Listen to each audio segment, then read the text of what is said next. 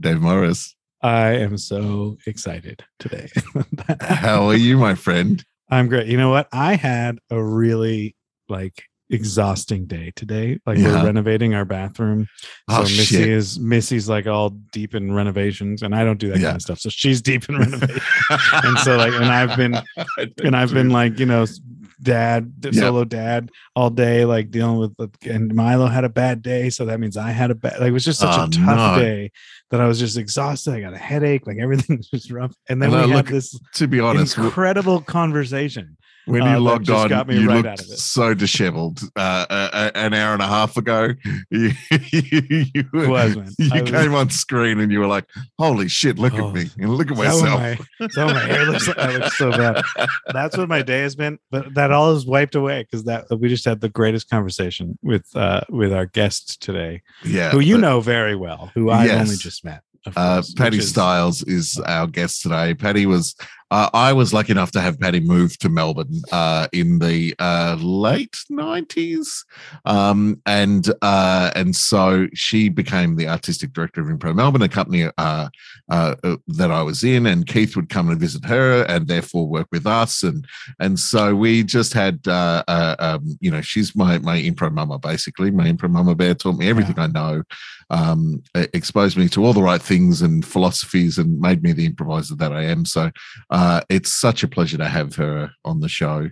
Um, Yeah, and she's kind of like my improv auntie, I guess, because yeah, we're like improv brothers, and so like you know, like keep it all in the family. she indirectly had an influence on me, but not like a parent. um yeah and it it was it was such a great conversation like it it uh we always talk about how we love getting into the nerdy Yeah. parts of improv in the show and i feel like today we really got into it like we got into some real deep theory and philosophy so if you're here for the laughs you'll get you might get one or two but Yeah. mostly this this episode's definitely about the improv yeah. All right. or impro So in the impro the impro impro in this case. um, all right. Well, uh, we hope you enjoy our chat with Patti. We'll be back again with uh, another exciting guest real soon. Bye. Ooh. I'm sitting in the back of a van, chilling with my man Dave Morris. Just Jira. All I wanna do is sing this chorus, sitting in the back of a van, sitting in the back of a van, chilling with my man Dave Morris. Just Jira. All I wanna do is sing this chorus, sitting in the back of a van. Hello, Patti Stiles. Welcome Patti to the podcast. Woo! Yay! I caught you mid Thank sip. You. I know you did. I I have mean, I- little sippy cup. I think you, you thought that introduction was going to be much longer than, than that.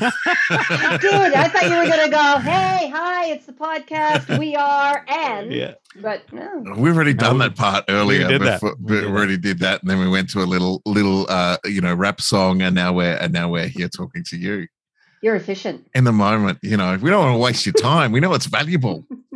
Yeah your time is so especially right now you got so much going right now you're so valuable your time thanks for spending it with us by the way Oh, you. yes, Thanks for coming on. absolutely chuffed.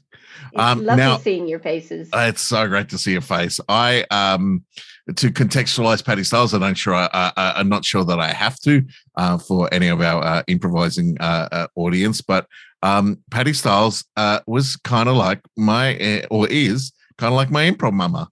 Uh, she Oh. she was uh, she caught me in a very um, uh, a very susceptible f- phase of my improv career where I was going and and doing uh, some cracking work and building uh, a quite a nice ego.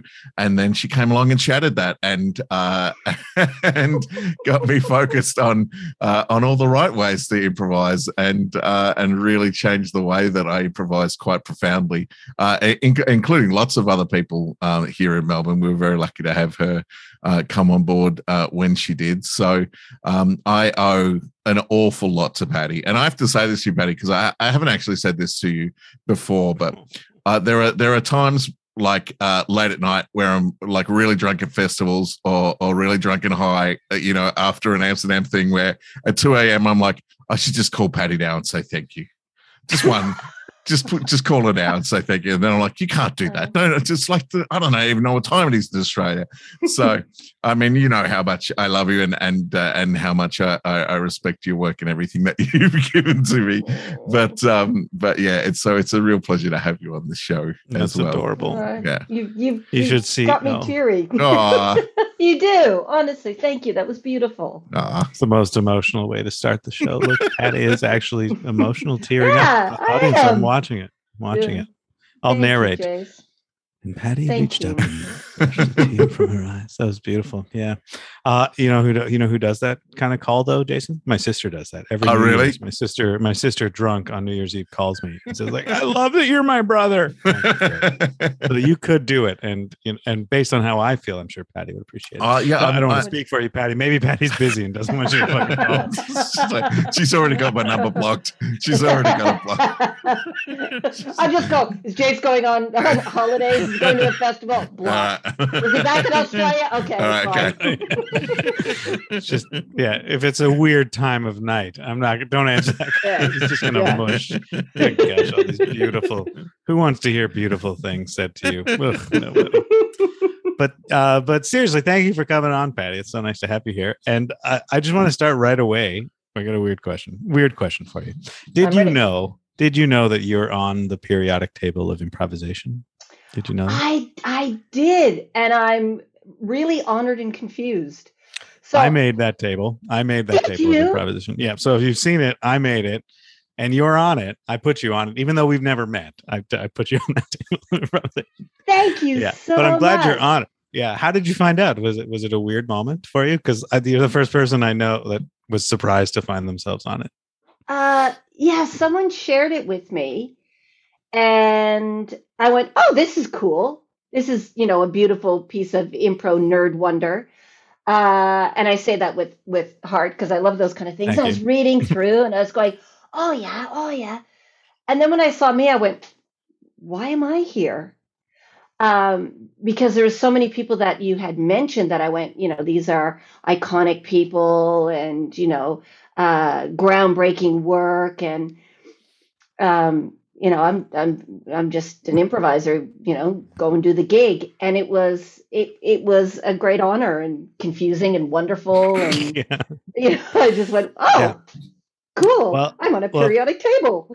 Yeah because we've never had the fortune of meeting but i mm-hmm. have like i've known of you forever because like you know you're you're canadian originally and i'm canadian. So i've i've heard about you every time i go to edmonton and i've been i've seen Die-Nasty and rapid fire and i know all these like sort of like all the the i guess i almost called it leftovers like the leftovers when you left like when you left Canada, everything you left here, I know of, and then I know about you know um, Impro Melbourne, and I know what uh, what's going on in Australia through Jason and other Mhm. people, of course. But but so I know all of this, but I've never had the chance to meet you. Uh, and so when I was putting together the periodic table, you were obviously like, well, I got to put Patti Stiles on there. Like she single handedly brought improv to Australia. I'm sure that's not true, but, uh, that- not but at the time, but at the time when I was making the table, I was like, I was like, yeah, Patti is the one. Who, she's like the Johnstone of of, of Australia. So I had to put you on it. Um, but yeah, I just wondered if you knew. Yeah, just wanted to throw that yeah. throw that out there.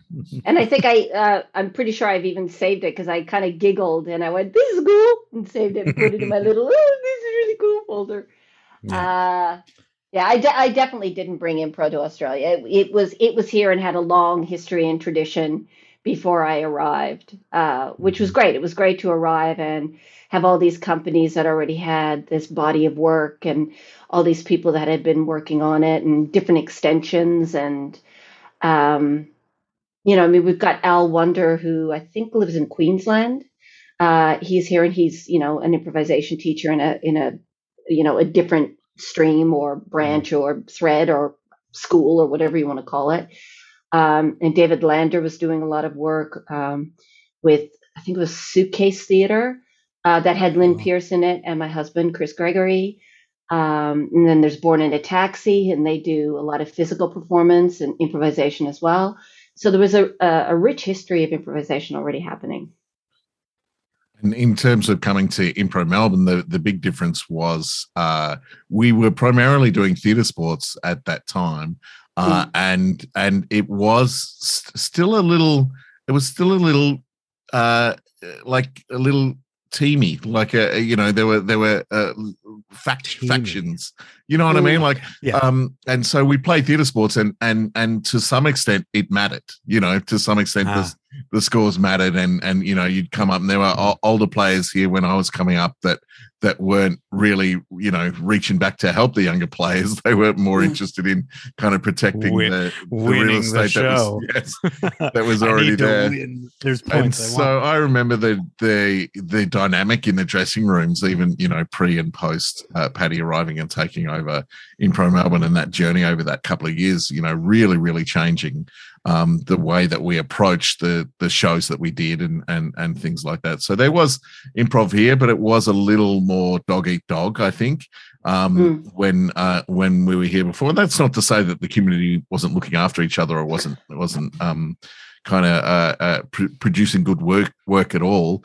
Uh, but it was you you really had to kind of look out look out for yourself and your own. I mean, Um, and uh, and and Patti's contribution immediately was to break that down and and uh, have the company start kind of turning its uh, attention on making each Hmm. other better and supporting each other through, which was the big kind of shift that that happened when Patti came to Melbourne, at Mhm. least. I think it's it's one of the things that's really difficult to, uh, I think, to pass down through generations of improvisers is uh, a lot of the theory or the ideas behind the concepts or behind the games, behind the exercises, behind the formats.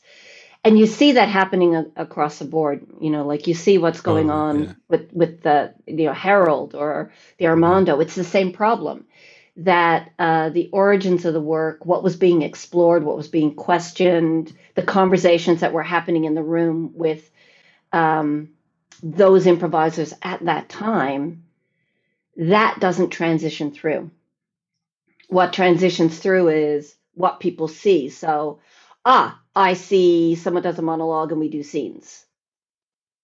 But the reason for it hasn't been explained, or um, why we get the monologue hasn't been explained. And it was the same with theater sports. So people saw, you know, the teams, the sport, the games, the challenges, and were off and running, but didn't understand that it was a vehicle to to take Keith's work and exploration in the classroom, and it was a vehicle that that could continually be explored in. And it was about the drawing heat out of the audience. It wasn't about actually competing on stage. I mean, you could play like you were playing a board game with friends, right? So you might give each other a little bit of a challenge or a little bit of a nudge, and um, but it, Yeah. nobody's going to remember. Nobody remember who who won the national theater sports title five years ago. Yeah. No, like somebody might. Somebody might. well, the But person who did yeah. might. yeah, they shouldn't though. Yeah. you Yeah. know, um, but the audience will remember the show that they had if we're focused on that. Um, but those are the hardest things to explain because they take a lot longer in the classroom to to explain, to talk about, to slow down and examine. And a lot of people come into the workshop room wanting to do and wanting to laugh. So already you're at a disconnect with okay, why are you here and what do you want in comparison to the learning that needs to happen to get you to a place. Um, and and you know even in in books and so forth you can explain a game but it may not explain the theory and it doesn't explain every possible moment that could happen so everything gets really squished down into very linear approaches which our form is not linear Yeah, and then people Yeah. take that linear explanation as gospel as well. So then any deviation away from that becomes, uh, you know, some, something that's that's you know chided against. So people, you know, that Oh. one narrow explanation of, of it. Um, i- i- if you deviate from that at all, you know, the but someone else teaching it is just going to slap your hands for doing that. You know, no, no, it's not how it's done. oh No, you I- already came out and t- accepted a challenge. The other person has to accept the challenge. Yeah. Yeah. I have seen um, people in tears, like break down in tears, when I simply say, "Well, that's not a rule," and and uh, like they collapse into tears because they've been yelled at. They've walked off stage and their team is on the side of the stage and would yell at them for breaking a rule, Mm. for not doing it correctly. Yeah, and I, I I love the the your emphasis on the theory being lost. It's so true. It's like Mhm. whenever I I see theater sports played, like I don't think I saw the judges get booed by the audience in theater sports until like I, like five years, like ten years after doing improv. Before I finally was at a theater sports show where they did that thing that you're supposed to do to make the audience hate the judges so that the, they love the players, right? Like that theory idea of like the failing uh, but judges are bad for judging art right like it's boo instead of um putting that hate on the players for a bad scene and the warning for boring like the horn like that like i don't think they i've i've I've only ever seen that in one theater sports show where people actually use the horn and actually uh, honk scenes off when they're bad, which is one of those things that, like, if you understand the theory, it's amazing. Like, thank Yeah. goodness, thank you for getting me off stage. That scene was terrible but when you see it as like we're buying into the competition and forgetting the the reason and just telling the form it, it breaks your heart when your scene gets honked off stage when it shouldn't it should be Yeah. like a thank, thank you. Whew, let's make this a Yeah. good show please right? And that yeah and that's, that's theater sports is a perfect example of where the theory just disappears so fast. And Harolds too like with the openings opening of a Harold is the first thing that i see get cut. And people just say like yeah we don't need to do an opening. Let's just let's just go right into scenes. I'm like why are you the opening is the best part is the most important part of the Harold. You that's, that's where we, where we crack it open. Yeah um yeah.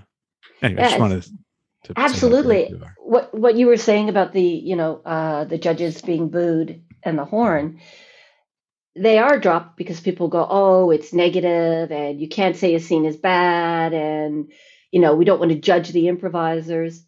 And really, that's the improviser's ego. It's like we don't want to be booed, even though we're judging. We don't want to be booed. Yeah. But the whole theory behind you know um, creating a body of judges, an authority figure that the audience gets to vent at authority is cathartic. Yeah, it's. great I mean, it's And the they heel wear- in and- wrestling, isn't it? Like it's, it, it- it's that's what it is. It's It's wearing the nature black boy. cloaks, the black cloaks, and they come out and as they walk out, they get booed. It's so Yeah. fun to, to to send all that hatred at them. And then when the players screw up and make a mistake or the scene isn't good, we boo the judges. We Yeah. don't boo Yeah. the players. The same with the like the maestro idea, like Hmm. of the the the first the director is the one that screwed up the scene. That's all. it's the director's fault if the scene is bad. It's not the player's fault, right? That, that's that that whole that whole concept. I love that idea of Keith's work, and it gets dropped so fast when people start playing the formats. Mhm. Yeah, and that's The for- ego. the People, yeah, Yeah. it's it's ego because people don't want to be judged. They don't want to accept responsibility or accountability for their work. But if you're not willing to accept responsibility and accountability, then how do you learn? Because you know uh, we're perfectly imperfect. That's a given. So you know um, you're going to try things, and some things will work, and some things won't work. And the thing that didn't work might work another night at a different time with a different audience. You know, so you try it, refine it. Um, but nobody wants to kind of say, "Yep, I'll put my hand up for that," and the audience just loves it, and they get a point that they can vent. It's an authority figure. We know the role, so you can play the role. yeah, They're not booing you, they're booing a judge that you're playing. Everybody knows they've come into Pretendy Land. They bought a ticket to a theater. They know it's made up.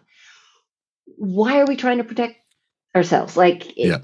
Having yeah, having judged some theater sports shows, like being the judge and getting booed, and it's so fun. It's one of my favorite. My uh, my favorite thing I always try and do is is honk off a pretty good scene.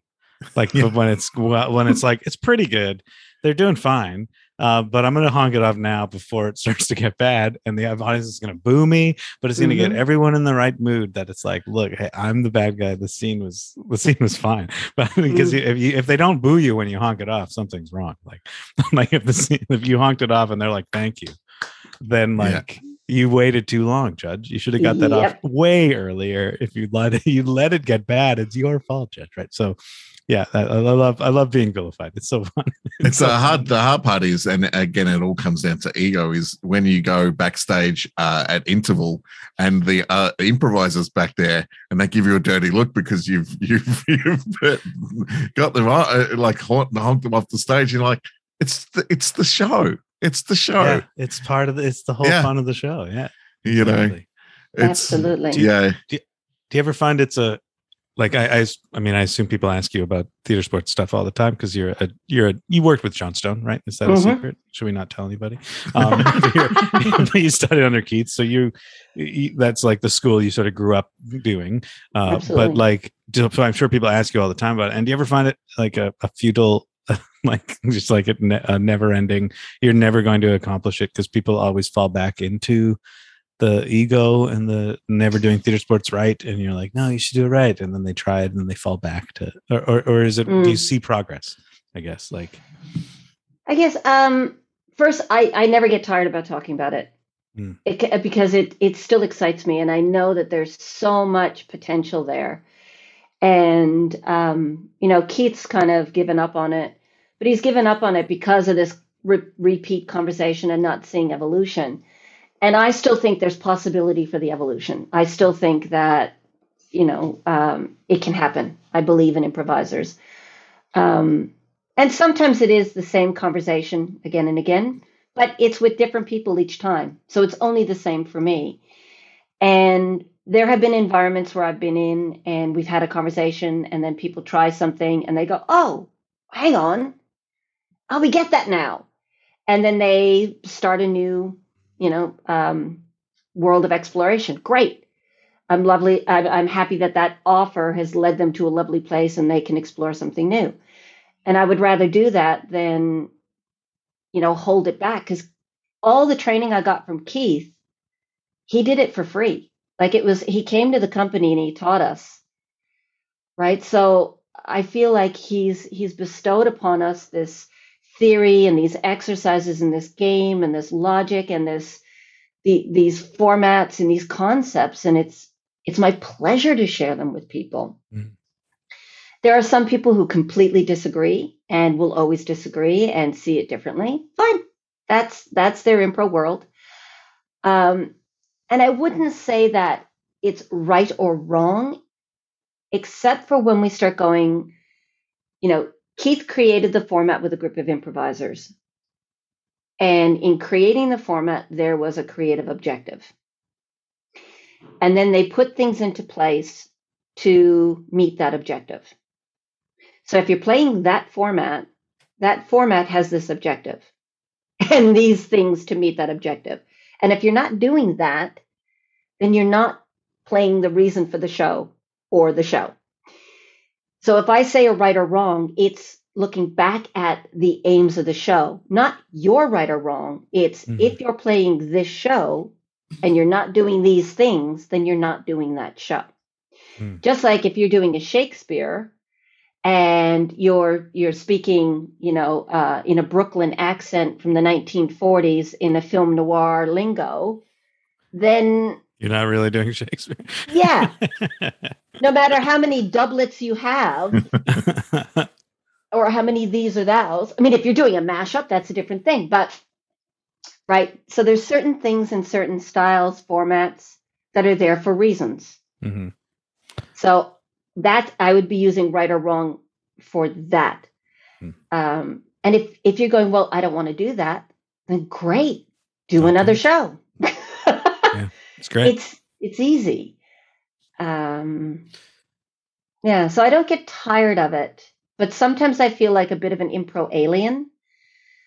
Um, because there was a a language, a culture, an approach, an ethic that we had that produced a certain work. When I'm in environments that that doesn't have that, sometimes I feel like I'm just speaking a different language. sure yeah You mentioned Yeah. um oh, go Dave. So like, I, oh, I was, we do a lot of theatrical improv here. Like our goal is always to do our improv shows so they feel like theater shows. We do, we build sets and we do f- two full halves and there's an intermission and we treat it and we do like a season. Um, and uh, one of the the so like our aim is always to be really theatrical and um and it's that like if you don't want to do that kind of improv cool. Don't do that kind of improv. I get it. Do do whatever you want.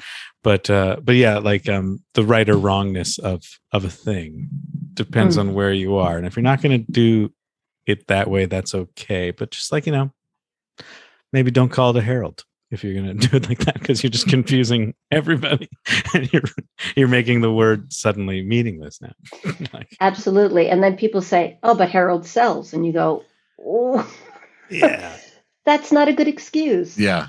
And also, if then people come in expecting one thing and they're seeing another, you're already selling yourself short in that in in in that way. If they're coming in and they understand your uh, one of the big things that that we've always had here in Melbourne is to educate our audience. We do it to educate our audience, so our audience know what to expect when they when they come in. So if you've if you've done well and you've educated your audience and and then people are, are calling things you know Harolds and your audience goes with that expectation you're already on the back foot you know um uh, and uh, because you you've you've misled your audience you're giving them something that they're they're they're not um they're not getting you're offering something Yeah. that the audience aren't going to get Yeah, you're Yeah. doing yourself a disservice. You're Yep. doing the audience a disservice, and you're doing the community a disservice because now the audience goes, "Well, that was that, and that was that, but they weren't the same. So how do I know what it is that I'm going to see?" Mm. Mhm.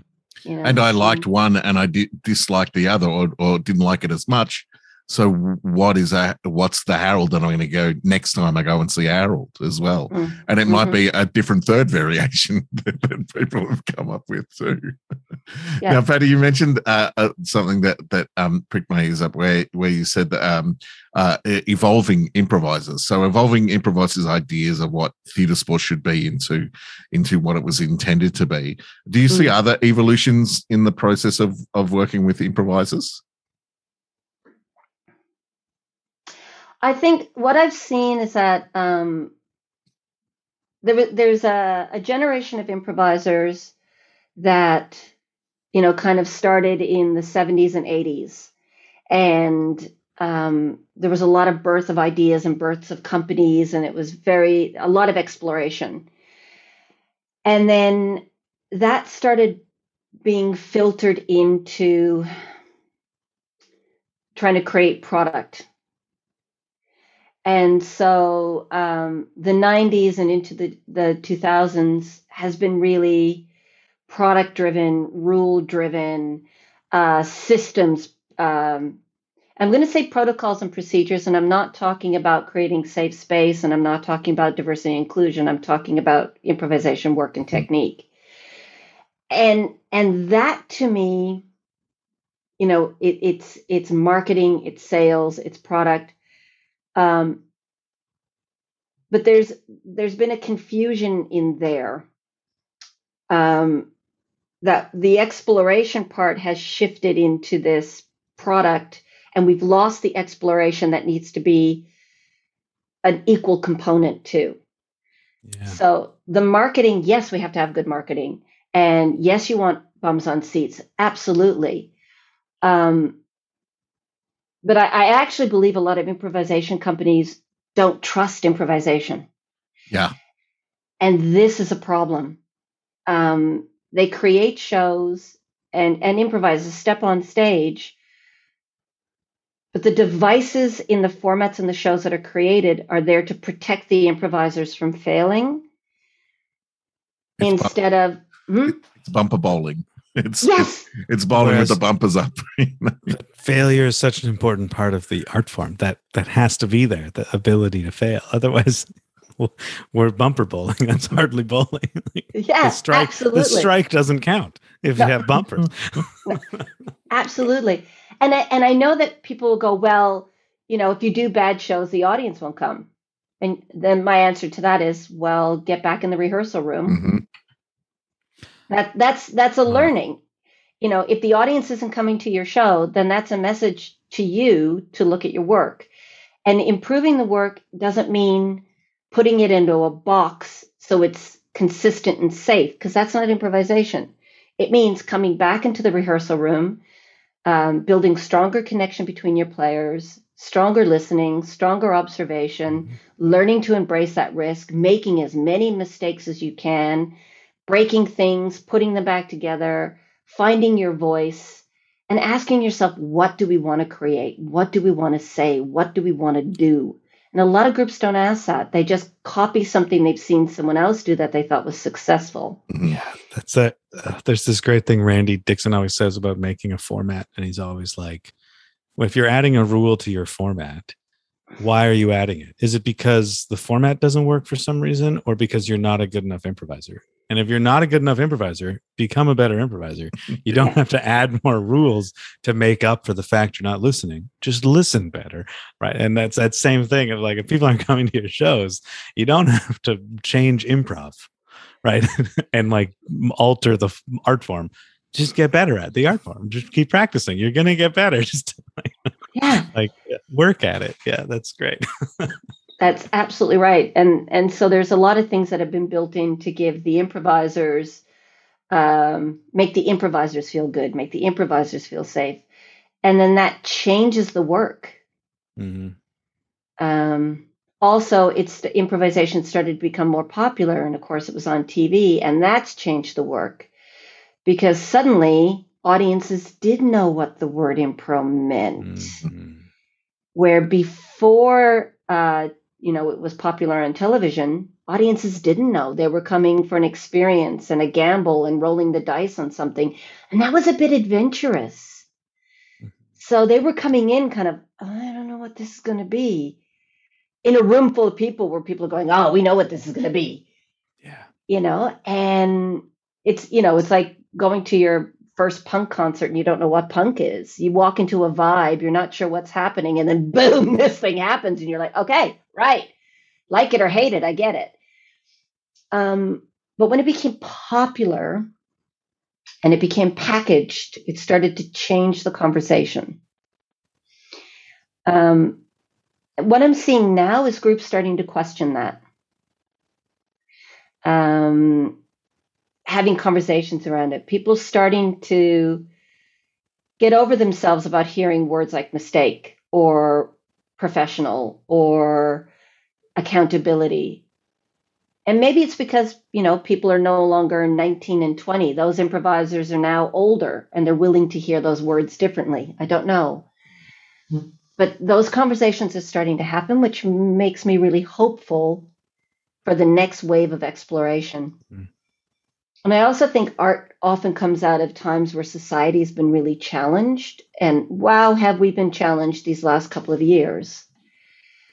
What happened? And I'm just. I'm, trying- I'm sorry. I'm trying- I'm trying- Well, what's been going on? I missed, did I miss something? Oh. Yeah. and and you know covid one thing you know the the the conversations about you know um being locked down isolation disconnection the world changing but also you know uh conversations around black lives matter um you know diversity inclusion uh gender equity uh gender diversity and acceptance climate change there's a lot happening Trump. Trump. Yeah, absolutely. hmm And when you look at some of the conversations that are starting to come out in festivals, there was a, a an Asian improv festival um, a couple of months ago, and they had some really interesting panels. Uh, one panel was um, play uh, playing with the colonialists, which I was like, "Whoa, Great. Whoa. what is your experience? I need to hear from the other eyes. I need to hear from that point of view. Mhm. Um, the other one was when does uh, when does celebration become appropriation? Which really had me pondering, and and there was a- one a couple of players were talking about going to uh, festivals in the U.S. Um, and there was a lot of pop culture happening, which is you know a, uh, can be a typical U.S. approach and Yeah. style. Um, but they're from Malaysia and Taiwan. They just don't have the same references. And the American improvisers were saying, "Don't worry about it. It's okay if you don't have them. Bring your own." But the improvisers were saying, well, but if I say something of my culture and you don't know it, then I look other and nobody gets it. Yeah. So it's it becomes a, a, a non-offer because you'll either make fun of it or make assumptions of it, but we're not going to play it. and the audience doesn't know it either so there's no they're not the audience isn't on your side in this watching this one player not understand it's like no i'm the i'm the outsider yeah definitely Yeah. And the assumption behind that, which is, yeah, yeah, yeah, we're all equal, just do your thing. It's like, "Mm, well, no, hang on, you don't know my experience. Because in this environment, there isn't a balance. Yeah. And they're, and they're not and, and they're not equal guests at a festival, particularly with different cultural backgrounds like that. Uh, and and what we've learned, uh, you know, from festivals like Randy's and stuff like that, where where you are performing with people from very different cultures all around the world, is you've got it's on you to slow down and understand and um and and connect, um, which is something that we've Dave and I and and and you know we've been taught by Randy yourself from Mm. day dot um, is you know you've you've got to support first uh, and make sure everyone's on the same page. Then you can play, and um, and having traveled the world as well and being that fish out of water in other people's cultures, you you appreciate it so much when it happens to you as well. When when the people you're working with take time to to bring you um, up to speed or into the the the now of of the scene rather than kind of laugh at you. And I'm I love going on in a scene in another language where I don't know what's going on and just playing. And I love being that fish out of water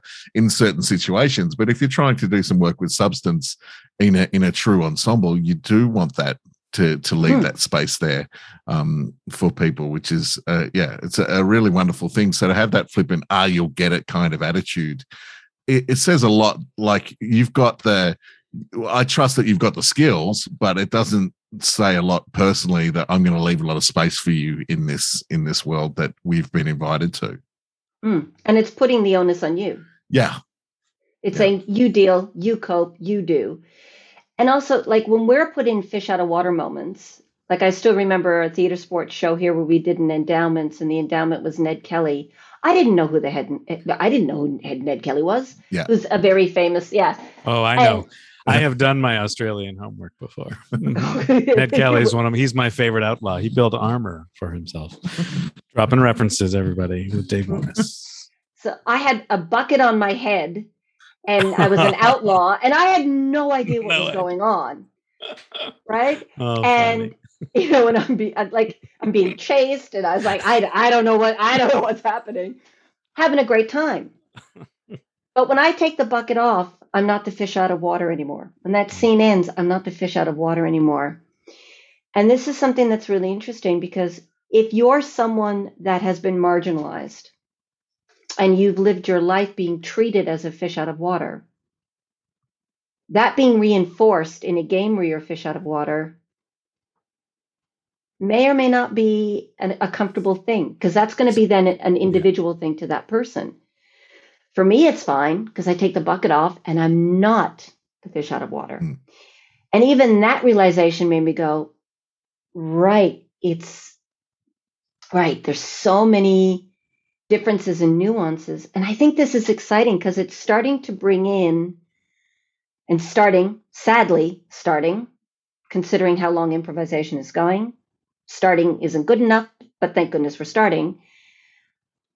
Other conversations, stories, possibilities, uh, stories of different cultures, um, being able to to have more texture on our stage, and the fact that we're having these conversations, plus what we've lived, plus kind of uh, how many improvisers that are now at an age where you know accountability isn't as scary anymore i'm really excited to see what could happen next if we can connect back to explore and ideas and concepts and questions and we don't go further into let's package market make it really good because we've lost money for two years Yeah. Yeah.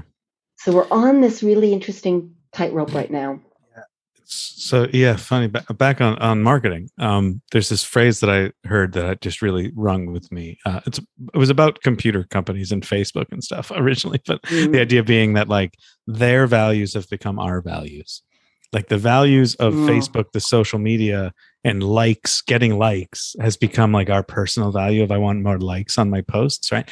Um, but it applies a lot to improvising and what we do like the values that the audience have come in with that they want to come to a comedy show like that very simple premise that now every audience shows up expecting a comedy show and if you're trying to do anything other than a comedy show it's already a uphill battle to convince them Mhm. it's not.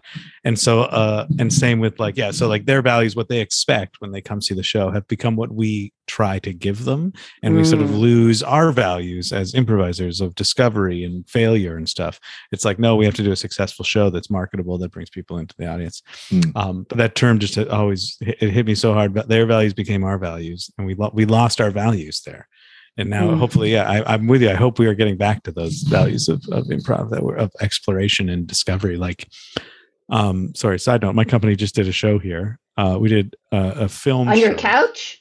No here right here on my couch. On your couch. it was Wow. called making out show. No it was um we just did a, a film show because we aren't quite back in theater yet here. Uh, and we did it, it was we called it the blair improv project. You can guess Mm. what the show is. But it was a it was a, a horror show a found footage show and we filmed it in the woods.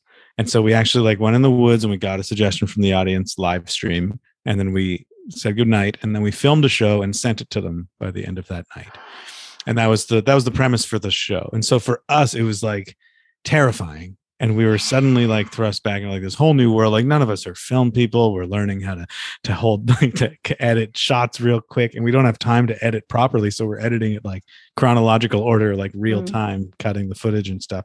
And there was so much exploration and fun and failure and horrible moments and wonderful moments.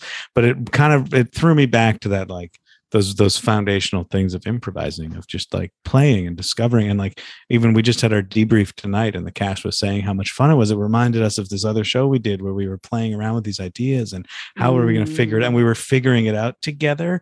And it was so fun to be thrust out of our comfort zone there. And that was when like that's that moment like when you're thrust out of your comfort zone where you really do figure out who you are and what your values are. And so Mhm. those were the things that were coming up was this idea of like like i don't even care if the shows were great the experience of doing it was so fun and joyful and playful and we were like having to listen to each other and, and really work together and struggle through things together and find our way. And we're in a dark forest our feet are wet trying to figure out what's like and like okay we only got fucking 10 minutes. We got to get this thing edited. And we're like quickly rushing through things. Like it was so such a joyful fun thing that that like yeah but it was just just just pinged me that i rem- rem- that we just did that and it threw us right back How to those those cool. foundational skills yeah and yeah anyway uh, but i hope more companies get to experience that yeah it comes down remember to being willing to take that did. risk yeah yeah Yeah. because because uh, uh, the other thing about safety rail formats is they're so suffocating and some people only learn that it only learn in that environment um, we've seen Mhm. uh, companies all around the place that pop up they teach a syllabus. Someone teaches it to someone who's teaching it the next time. And it, it- it's it's safety rails and uh, and hand holding. Mm-hmm. and um and and th- that's so it's so frustrating. But people are discovering the joys of improv. So you're like i, I see what's happening. I can see what, what's going on here. Um uh, but, but i just want to kind of go there's there's also so much more. And in melbourne there's been a, a joy probably recently and I've, I've said this before on the podcast over the last five years really that people are blowing out of the end of of, of training regimes in these very structured um, companies and starting to pop their head up and look around and go, what else is there? Who else is there? Um, what's going on? I, and and people are starting to make eye contact with each other uh, Mm. around the place that uh, are starting to um, really mix and enjoy each other's company and and and and really uh, get experimental with play styles and stuff like that. And and that's where the real joy is. So those kind of people who you know have that kind of rigid training and stuff like that. I I keep wanting to crack the whip to say just take a look outside the bubble for for a little bit because it's so restrictive. Um, and and once they realize there's more, that's where I, uh, that's where I'm hanging around going. All right, let's play. yeah, absolutely. And if you look at kind of the history of little bursts Yeah. of evolution in the community. Um, so if you look at you know annoyance theater and and the foundation of that and the contribution it's made to the community, you know when they banded together, uh, Mick is their kind of first official unofficial AD. You know said to the group, okay, fuck the rules. Yeah. Yeah. Let's do improv shows, plays, musicals. Go. Yeah. Right. And then, you know, they were they were originally, you know, they were known as being quite shocking as they did their what was it? Um co-ed prison sluts. I think it was a Oh musical. my gosh. Um I just I was recently talking to Joe Bill about this and he was explaining the whole, whole history of it. But, you know, they broke away from other things to go, okay, hang on, let's create. Let's Yeah. let's shake off the authority, let's shake off the rigidity and do stuff. Yeah. You know, um, and that's so important. You know, uh if you if you've got nothing to question, you've got nothing to say, you're not interested in exploring, then what is improvisation to you? Yeah. You know, Yeah. Why? Why are you improvising? Why aren't Yeah. you doing something else? why are you writing a sketch or something? Why do you want to improvise? Like, yeah, oh, yeah. I think there's a lot of people who improvise because it makes them feel good, Yeah. And that's fine. It makes them feel good. They enjoy playing with people. You know, it's like board game night. We Yeah. all love board game night. You know, you gather together with people, you have a good time. Um, but I do think there's there's different components of the community, and and people who are playing because it makes them feel good and they just enjoy doing it. Should that be on stage? I don't know. Sure. Um, Oh, I I spent a lot of time in the spoken word poetry community, and ah, uh, there are a lot of people in the poetry community that get on stage to share their personal stories and stuff for them because mm, it's cathartic and stuff, and it's healing. mhm. and that's wonderful. I'm so happy they're doing that. But sometimes you just don't want to watch that because it's just too personal and it's too emotional, and they forgot that the audience is there, and it's not Mhm. about the audience and sharing with us and like helping bring us some truth or bring us a story. You're doing it just for yourself, and it, and it's a little it's a little selfish, and making the audience watch you go through your therapy isn't isn't what spoken word poetry is meant for. It's meant to bring the audience a new point of view on the world. And if you're doing that and you're sharing your truth at the same time, great. But as soon as it's like it tilts too far in one direction, yes. why are we like like we were talking about this with Kevin Gillese last week about um student shows in in improv and like with your company have you become a school that's just doing these shows because it's like making money and it's sort of this like almost like a racket. Or are you a company that's producing works of theater for an audience? Which one are you? And like like we should be a theater first that's also teaching classes. And the student shows we should know. This is a student show. They're learning here. Come check it out. Like that's fine. But the audience should know what they're coming to i guess. Absolutely. Absolutely. And you know, students need to get stage experience if they're going to if they want to go towards the stage. And I, I actually fear that there's a lot of students who actually don't want to be on stage. Mhm. But because of the model that they're in and they form friendships with a group, they kind of feel they have to. Yeah. Um and that's a problem. yeah for sure Um, but you know, if you're having student shows, make sure the audience knows they're student shows. It's only fair, to be Yeah. honest. Hmm You know, um, and then do you charge for those shows? You know, it. dep I guess it depends on your costs, but you know, I would say try not to or Yeah. keep it low so that you've got because the audience will look at one ticket ticket price and another ticket price and they'll go, "What's the difference here? Oh, that's a student show. That's not okay." They're not dumb. Yeah. Uh, and it does also give kind of a scale to the work, which is useful for audiences to understand. Yeah. So, and again if we're valuing our work and and uh, and working to put the best possible work on stage then the audience will see that with with that difference as as well mm, um um, yeah, I, I, I fully swear by that kind of thing. It's like if it's if you're putting work that is worthwhile on the stage, you should charge for it, like a theater ticket. you know, um, if you're right. putting uh, if you've got an ensemble of professionally trained improvisers and actors, and you're putting a piece of theater on stage.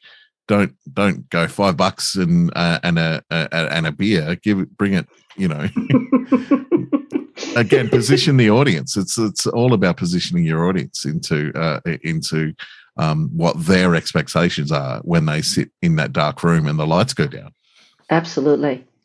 Here's a, I Oh. got a question for you guys. Can I ask a question? Yeah, of course, of course, yeah, of course. Uh, so we, we were doing a, a panel last night called Speak Freely. Um, and a, a topic came up about improvisers going into the rehearsal room. So this is not uh, going into like a general workshop. This is, you know, performers of a company getting together to rehearse skills or work on a show. And um, the attitude that improvisers bring into doing that. Um, so if if I'm cast in a play and I'm going to rehearsal, there's a headset, a mindset that I go into because I'm going into that room to work. I'm going into Mhm. that room to to give what I can, to bring what I can, because I know that if everybody does that each rehearsal, then where we get to is going to be a sum total of that contribution, that energy, that focus. and also you've been cast to bring that energy and professionalism into the room Absolutely. Um, do we see improvisers walking into the impro room with that same level of value, that same awareness, bringing that same mindset?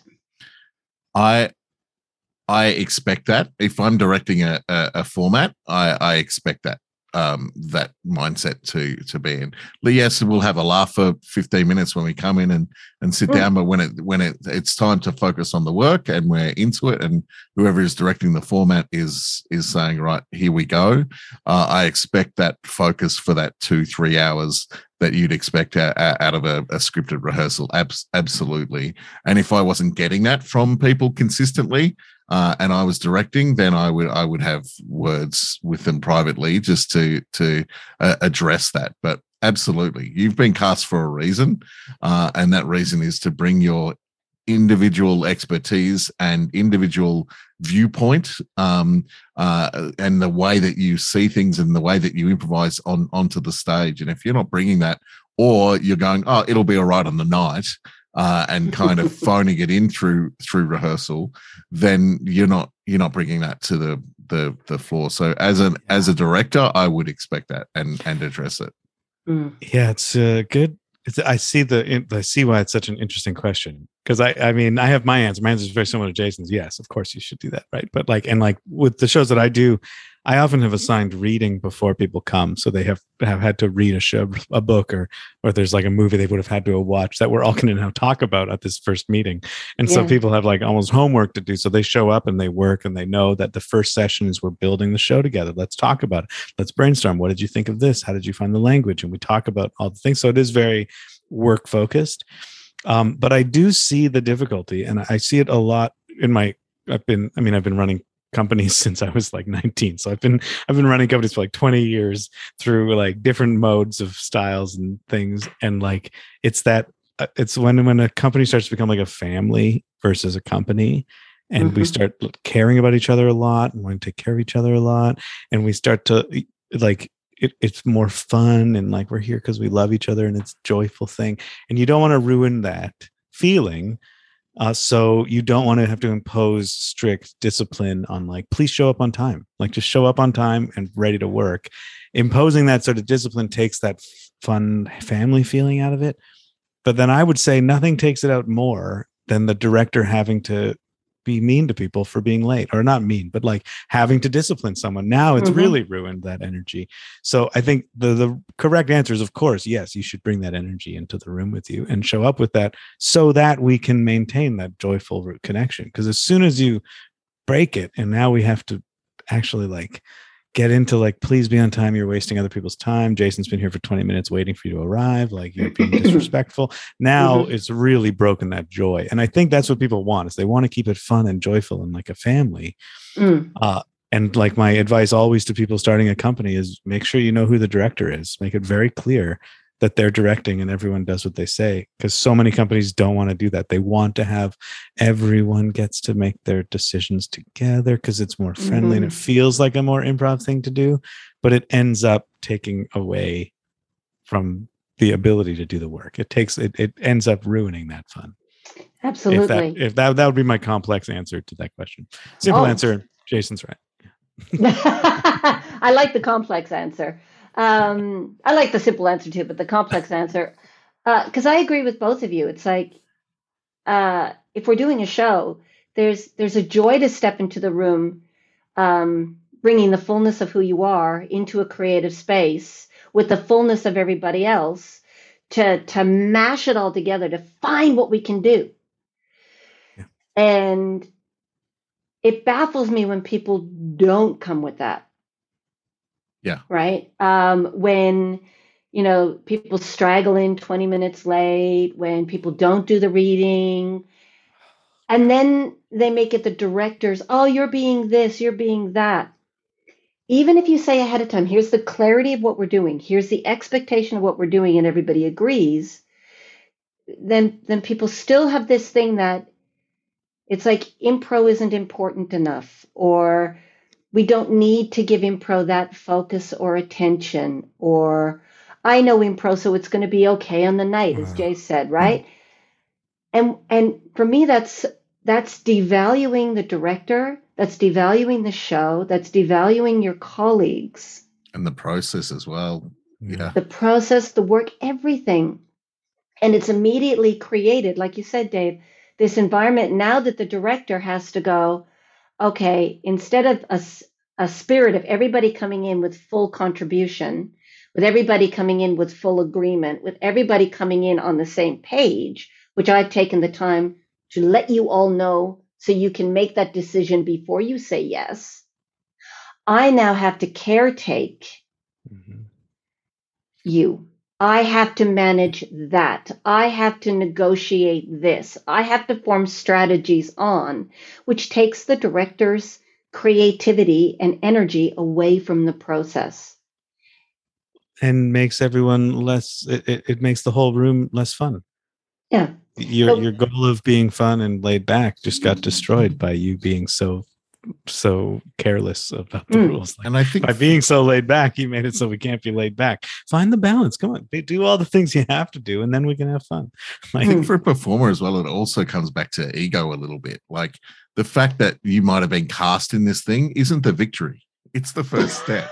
yes. You know what I mean? Yes! totally yeah And, and so, Yes! so you know, great, you got cast in this thing, but it's the first step, and you're there for a reason to bring all your expertise to bear on it and make it better with everyone else. And Yeah. and so, and I think some people see that as the victory, and then go into cruise mode um, when they're in the room or don't bring their full attention or want to piss fart around. And and we're all comedians. We're all we're all funny people. And there are times and places in a rehearsal in two hours where that's going to happen, you know. But the but then getting back in and refocusing is the real real skill of it. Um, you know, not letting that energy shoot off into the ether and, and completely destroy the room. But I think Mm. it does come come back to the fact that you've been cast for a reason that's Yes. not the victory the victory is the the the thing that happens at the end of this process not at the start of the process Yeah. And we're human, right? So there's going to be days where someone's late, or there's going to be days where course, someone's not focused, or there's going to be someone's misinterpreted something, or Mhm. someone's struggling with the process and they're not trying to be an obstacle. It's just they're trying to get their head around what's happening. That's a given. That's that's fine. That's, And part of it. part of the work yeah that's part of the work but there's this attitude that improvisers uh, there's a general imp- uh, attitude that improvisers seem to have about our own work. Mhm. and the um that it does it doesn't it doesn't matter or i don't have to or um it's like we don't respect ourselves. Yeah, I I, I I think yeah, a lot of improvisers have a negative attitude towards rehearsals in general, and they just want to do shows.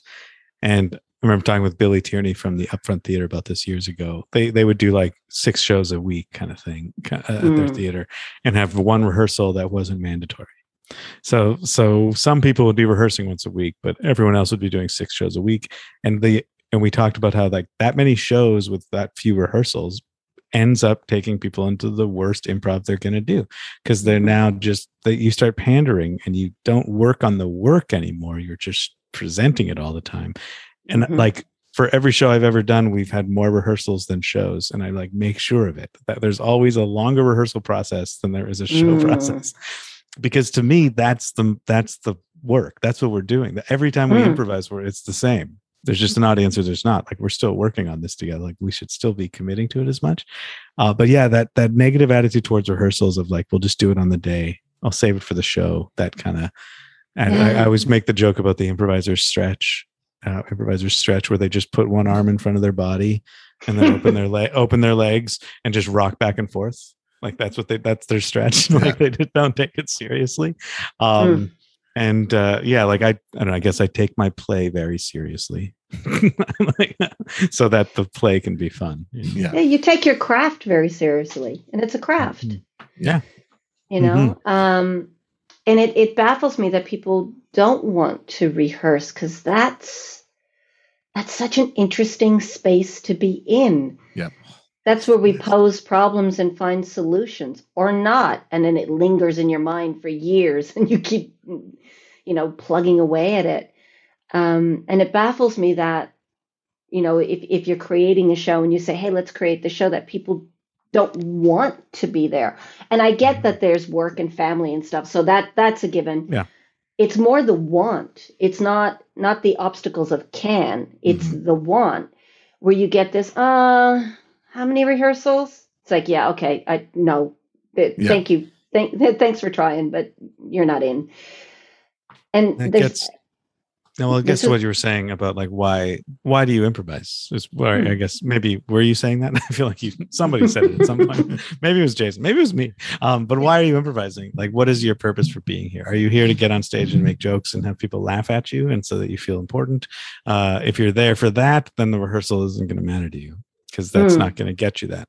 Um are you here because you love play and love having like discovering things with people and exploring ideas and telling stories?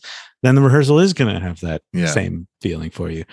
Uh, and so like yeah what's your purpose for being here? Are you are you just here Mhm. for the the laugh? If you are then you know and and you weren't funny enough to be in stand-up comedy so that you ended up in improv? That's then i don't watch in my show yes.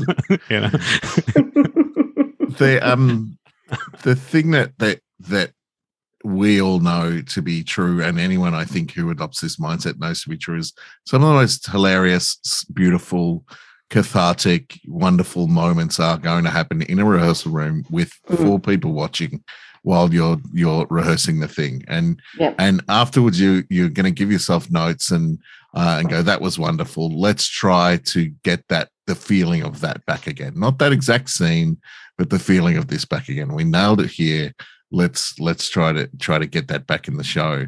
And having seen those those that process of going okay we've set the bar this high for ourselves here let's let's aim to clear that again. Let's let's note that the height of that bar and and go for that again.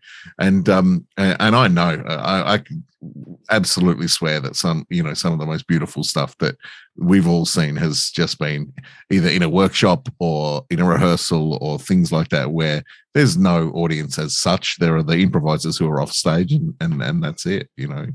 Um, yeah i- I, improvisers that are willing to throw themselves at that moment in the rehearsal room is Mm. it's not wasted because you now know you can get there.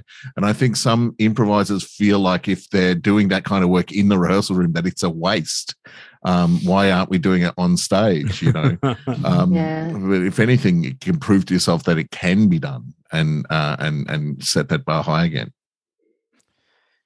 Yeah it does yeah you said that that idea of uh of of what we do isn't important Yeah. uh that that idea i i i hate that I hate Mm. people who think like they, who who who do a show and they're like, ah, whatever. It was just a show, whatever. It's gone. And it's like, well, no, no. Like, like I, I, I just I try to fight against this idea that improv is like disposable theater.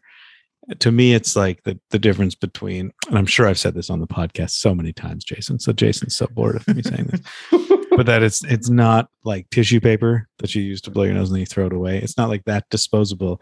It's like Halley's comet. It's like you're gonna see it once. That's it. It's one time in your whole life that you're gonna get to witness this moment Mhm. and that's how we should be treating it in awe like it's a it's a it's a unique spectacle it's not this whatever it doesn't matter because it's not permanent it's like it matters more because it's not permanent because it's the Yeah. only time we get to experience it and the the way I, I just don't understand how people can go the other way on that i'm like what do you mean it's it's what do you mean it doesn't matter it's it's the only time this show's ever been done it matters so much it's so beautiful it's so more it's so important Oh, yeah. Absolutely. I know Mhm. that when I'm teaching, um, you know, beginners, sometimes I'll use the, ah, it's disposable. It's like tissue paper. pff." But I'm using that because I'm trying to help them get over their fear Yeah. of failure. So don't worry about it being good. And Yeah. in in the class where you're exploring, don't worry about it being good. Yeah. That's what It's- rehearsals it- are for. That's the rehearsals for that is to play and explore and yeah. mhm. Absolutely. Um, but I do think, and I'll see what, what the two of you think about this. Um, oh, can I put it as a question without giving my opinion first? Give your opinion first. It's fine. This is this is your Uh, show, Patti. This is your show.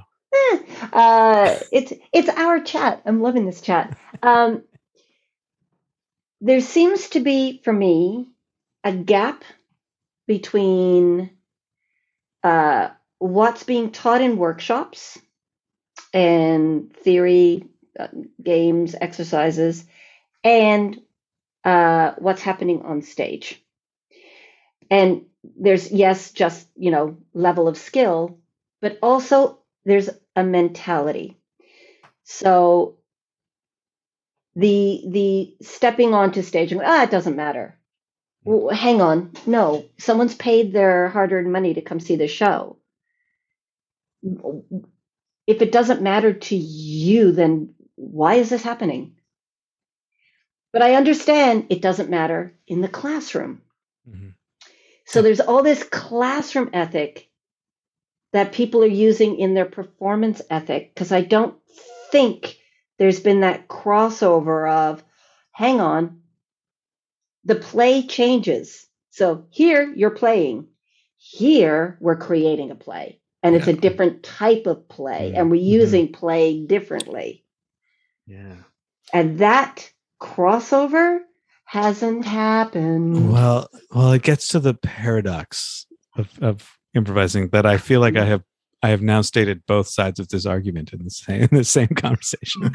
this like that on stage improv the show is so uh, unique it's magic it's per- it's a once in a lifetime thing this is so Mhm. important but at the same time we're going to make so many mistakes and it's going to we're going to fail a bunch and that's okay it's Mhm. okay to fail but it's still important like those two like like they feel like they're paradoxes to each other. And i guess to me it's that idea of like it, it a mistake is a beau- can be a beautiful thing and it is a beautiful thing. To Mhm. watch a mistake happen and people try to correct it or incorporate it or fix it can be ju- is just as beautiful as as it's not. But yeah you it, it, it we we shouldn't just be like it doesn't matter even though it's okay to fail. It's okay to do a bad show but it's not okay to intentionally do a bad job. like, I think we should be trying like the the joke I, we always say here in vancouver uh, instant theater used to have it as a motto aim for art settle for comedy was- was thing. and I feel like that should always be what we're doing when we improvise. We of course should be aiming for the best thing we can possibly do, yeah. Mm. and it's not going to work. We're never going to do the best thing we can possibly do, but we should be trying to every time. Uh, Mm. and then what happens is the show, and that's what we all got to share and experience and discover together. But that doesn't mean we stop striving. like, eh, it doesn't matter. I No one's going to see it ever again. Like, no, still aim. Yeah. I also think it's a um it's a little bit of a chicken and an egg thing in the sense that a lot of companies now train you for the stage. So there's no there's no separation between the workshop and the stage. So all of that it doesn't matter it, that you do in the workshop carries straight straight onto the stage in your 10th Mhm. week of the course or whatever Mhm. so so there's there's no there's no separation between this is my learning head and this is my performing head. The the cat, carrot that is dangled at the end of the course is performance. So the workshop leads to the performance and it's hard to make that separation between performance mindset and and learning mindset because there is none. It, it one is leading directly to the other and then that's getting reinforced over and over again every six months or whe- whenever you go up a level and up a level and up a level so i think that's also made it hard to tell the difference. Now uh, when we were working in Impro melbourne we would work um, and the Impro melbourne school would would there was never it was never geared towards performance. It was always geared towards uh, skill learning and, uh, and and different areas of that. And then after that sort of stuff was done then you could go into um, stuff that was geared towards performance. And i think because of the mighty dollar because of the way things have come up through a lot of the newer schools that have popped up the result is performance so there's Mhm. absolutely no divorce between Mhm. those two things which leads one directly into the other Yeah, yeah. Impro Melbourne still has uh, the spontaneity, uh, narrative, and character courses, Mhm. um, and and it's uh, a very uh, specific reason that they're not put into levels because that starts making you think of school and university and all of that, which you know it, it starts putting it on a rung of success and failure and this and that. It, it's triggering all the stuff from school, which is exactly what Spolin and Johnstone and Cole spoke against. Yeah. So it baffles me that impro organizations try to become more rigid in their structures Yeah. I when the foundations the- of our work. I know I call them levels. I have one, two, three, and four, and I've tried to take it out and call them like foundation and and Mm. or, or games and scenes, like like scene, uh, advanced scene work or whatever. Like just try Mm. to name them other things. But people really want. I, I find this pressure. Again, their values became my values. Like I find this pressure. Like people want to know that they're moving up in something, and so they want to know like what should I do next? Please tell me. I've done this course at Bad Dog Theater in Toronto which course should I take at yours based on that level? And they want to move up, and it's this strange like there's no end of my improv, improv learning. Like you don't stop learning suddenly at level four, like it's over. But I feel this pressure to do it, and yeah, it baffles me too, and I do it, Mm. and I'm stuck here going like, how do I get out of it? like, Well, ugh. yeah, there's pressure, but you know that pressure is serving. Uh, it, it's serving agendas, which are agendas that we're trying to interrupt in improvisation. mhm. right? We're we're, we're uh, hoping to get students into a collaborative space, not in a success like collaborative and accepting mistakes and failure, not a I must succeed, move to the next level. I do five courses, then I'll be. This is all forward thinking, and we're of the moment, Yeah. um, right? Like it's it, I know. it's really counterintuitive to our work. And I know uh, you know, I've had a lot of discussions about this with people. And people go, "Oh, well, you know, it's a successful sales model." And I go, "Okay, so you're putting the sales over the art. Fine. their their values became our values. That's it. Absolutely. There. Couldn't you put foundation bracket level one, Mhm. and you start calling it foundation, even though they see level one, but you use the language of foundation? Mhm. So, and then eventually put L one, and then eventually just remove it. Mm. Uh, like there's ways of like I'm we train our notes. audience. I'm taking notes right now. I'm actually writing this down. Yeah. there's ways of training people just like we train our audience and we have you know we have discussions with our students where they're like um you know where do you start? And you say well spontaneity is kind of the first skill set. So that's the starting point.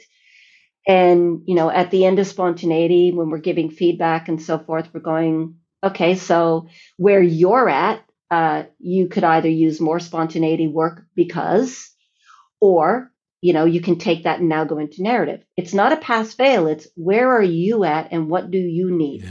because we're all individual we all improvise differently we all learn differently so this idea of, of levels and structures and you go through a curriculum that has 10 games and now you've aced it and now you go on is counterintuitive to an artistic creative process where you come into the room to explore. It, like all these steps are taking us further and further and further and further away from the heart of the work. And you see it. We're seeing it on stage. We're hearing in the language. Students wanting more rules. They're wanting more guidelines because when they're performing, it doesn't feel right. Something's wrong for them. And what's wrong happened right back in their first class. Hmm. You know, because they're put on a treadmill instead of put into a process. And and this is problematic. Yeah, I find that question when when uh, younger younger duos that just started up did a show, and then afterwards they come up, they go, "What did you think? Was that was that how, how was it? What did you think?" As if my opinion is is going to tell them if it was good or not. And I'm like, "Well, what did you think? Was that what you were trying to do? Did that succeed with your goals? Like, I don't know. I like, yeah, Yeah. sure. I don't know. Was were you trying to be funny? And then yeah, okay, it was funny. Yeah, you did it. It's like, what are you trying to do? Why, why, do you want me to tell you you're right or wrong on this? Like, that's not that's not what it's about. Absolutely. Keith stopped going to improv shows because of that exact thing. People Oh, yeah. asking him afterwards, so what'd you think? And he, you know, Keith is Keith. He's going to say what he thinks.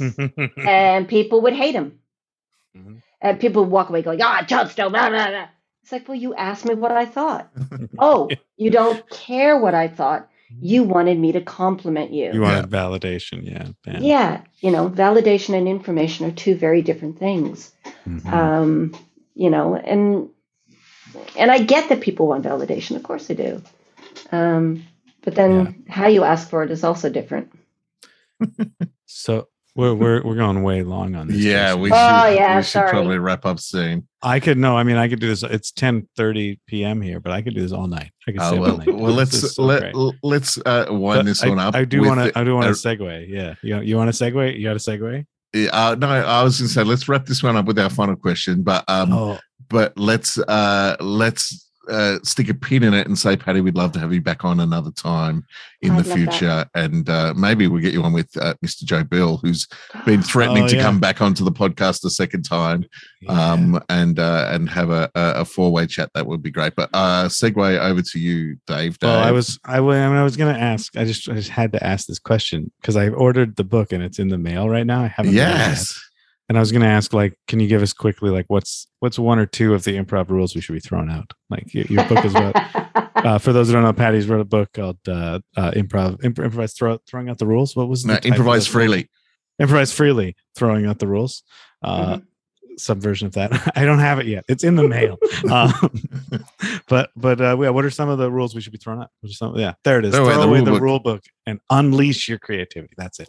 What are some of the rules that we what we're holding on to that we should throw away? Give us like one or two of them before we before we wrap. Also, just uh, Uh, bef- while Patti's thinking of that, the uh, artwork of of the cover of this podcast is by Liam Amor, and the artwork in the book is by Liam Amor. He did the artwork for the Yeah. podcast Yeah. episode. The, our photo, uh, our our graphic for this show is it's He's also great. Liam Amor. He's the best. He's the He's best. great. All right. Uh, so the rules: uh, who, what, where. Always name each other. Never ask questions. Don't do transaction scenes. Yes, and word at a time should always end with the moral of the story is. Is that a rule? In some places, it is. Oh, I never learned that one. Damn. Okay, I'm Yeah. gonna, write it down. Uh, so those those are some of the ones. Um, yeah, there's there's ten of them that I go through. Um, I can't even remember what they are because I'm chatting. no, that uh, sounded great. That's Oh, like, start in the middle. Yes. Always name each other. If mm, you have fun, so will the audience. mm, yeah, Not true. definitely not. no, definitely not. I've seen. Watched a bunch of guys eat hot eat hot sauce on stage once, and it was not fun for me. Stepping on Um, mousetraps. Great, yeah, Mm. that's great. I love. I can't wait to read it. I can't wait to read it because yeah, there's a lot of those rules that I find myself in a in a class. Someone asks me about it, eh, the rule of like don't ask questions, and I have to be like, well, you know, we we say that sometimes because like there some people fall into these traps of asking for information but and then i explain why we say the rule but then i'm like but you can totally ask questions Yeah. but this is why people sometimes lead into that rule and it's like it, it but it's not a that's not the rule The No, rule is it- make it like give give in for do a good scene. Well, also, eh, you know, and it kind of comes back to what we were talking about earlier about that transition of of theory and philosophy. Um, you know, students are in a class and they're there wanting to learn and wanting to do it right. So, in one class, in one scene, in one moment, a teacher could say to one student who's relying on questions because they don't want to make a statement, Yeah. don't ask questions. Yeah. And the scene changes remarkably. And a student in the back row writes down, don't ask questions. questions. And then when they become a teacher, they go, no, no, no, don't ask questions. And suddenly a rule is born Mhm. Where it's a technique that was used somewhere to help someone in a moment. Yeah. So all of these rules have a purpose and have a possibility and they add something, but not when they're a rule. So I was teaching a class this morning for a group in the in the States, and someone said, What do you think about scenes with strangers? And I went, Love them, have them, more of them. And they went, Well, but we were told never to do scenes with strangers because you always have to name the person and have a have in your mind a six month history with pre-existing them. relationship. Yeah. And I went, How? You're improvising. How can you possibly like you can make shit up as you're walking, but the minute they, they call you by your name or identify you or start the scene, that be gone. Yeah. Right? Because if I'm thinking, oh, I was your prom queen date and we were, and they go, Hi, grandma. Well, that's gone. right? So, you know, but if you're doing a long form, maybe it's useful to make assumptions of history to give more depth and texture to the characters in the work. But if you're playing, you know, a stage direction scene, you don't need six months previous history to play a stage direction scene. Mm. No. Anyway, yeah, Yeah. It, well that's that's great. It's what you like like that note don't ask questions. It's like well the real note the teacher should have given is a way longer conversation about fear and uh, in, and how you're uncomfortable and you don't know what to say. So you're falling into this th- of asking your partner because they look like they know but they don't know either. And, and like it's a long conversation that involves a lot of like uh, emotional personal like who you are as a person which you can't do in a class because it just takes too much time for that one person and everyone else gets bored because they've all paid and they're there blah Mm. blah blah blah blah so you're going to find the quickest way to get them to do the thing that's going to make the scene good and like that's where it comes from and really you should be Mm. slowing down and going okay whoa let's talk about this as this is an opportunity for learning. Mm. People Yeah, ask and- questions and rely on questions when they're wimping, and they're wimping because they're afraid of having responsibility or accountability in the scene and being wrong. Yeah. Right. So, first, put the student through exercises where if you see someone wimping, put them in exercises that they're not wimping. And then afterwards, do the intellectual stuff. Because if you do the intellectual stuff and label them as a whimper before you try to help them change, then they're going to be too self aware of what's going on and they won't have that experiential Mhm. learning. Um, but there's useful questions, there's unuseful questions, sure right? If it's like, hey, what do you want to do? Say, well, hey what are you doing what are you doing there What did you do, what, what do you what you know but if i say uh you know i don't know want to rob a bank with me yeah or will you marry me or you look like you're going to kill me are you Yeah. then those things can open up lots of doors of possibilities Yeah. But So- even the, even the question "What's up?" can be said with subtext that tells you so much Mm. about the characters, right? Like, like "What's up? What's up?" Like I'm, I'm I'm Yeah. clearly trying to fight you there. It's a question, but it's What's not a question. What's yeah, but up? it's- what's there's a- up yeah, it's it's yeah, it's really the the note is you know don't don't be afraid, go for it, have fun, play, uh, make offers, explore. Mm. Well, what a perfect way to dip out of this this podcast. Uh, we have one final question that we love to ask, Mhm. uh, Patti. If you could imbue every single person in the world with one trait that us improvisers have, uh, what would it be? Yeah, like with magic, like you just snap your fingers and everyone can suddenly play, like you know, uh, arms Mm. expert or something like the arms game really well. Like, what's the trait that improvisers have? That was a bad example. Everyone is really good at the, the hat game. Suddenly, the whole world can play the hat game with no problem. What, what's the trait? uh, I think learning to inspire each other. Hmm, Beautiful. It's a good answer. Oh, you have inspired me, Patti Stiles. I've, I've really I've got notes here. I'm going to start phasing on my leveling. I'm going to use your technique. Uh, it's been absolutely lovely, and and it's so nice to finally meet you too, and actually like you know see see see put a face and person to the to the name I've heard so much of. Uh, and this uh, this conversation I think proves why you're on the periodic table of improvisation. You're- You're one Thank of the- you for you're one of the putting me there. One of the elements that holds it all together. Thank you. Thank you so much. And Thank you. I uh, look forward to playing with you in person. And Jace, I look forward to just I know, squeezing you again. seeing, I know, just seeing you sometime soon. Hopefully, I'll pass across somewhere here in Melbourne before the world opens up too much and it steals you away. Um, so lovely to see you, Fo. So lovely to talk to you. Thank you so much, and uh, you know, thank you for everything. But you know, that's that's a that's a twenty five year thank you. But uh, it's uh, it's uh, it's always appreciated. Um, and so I uh, let's just end it there. Thank you. Yeah, we'll talk to you again soon.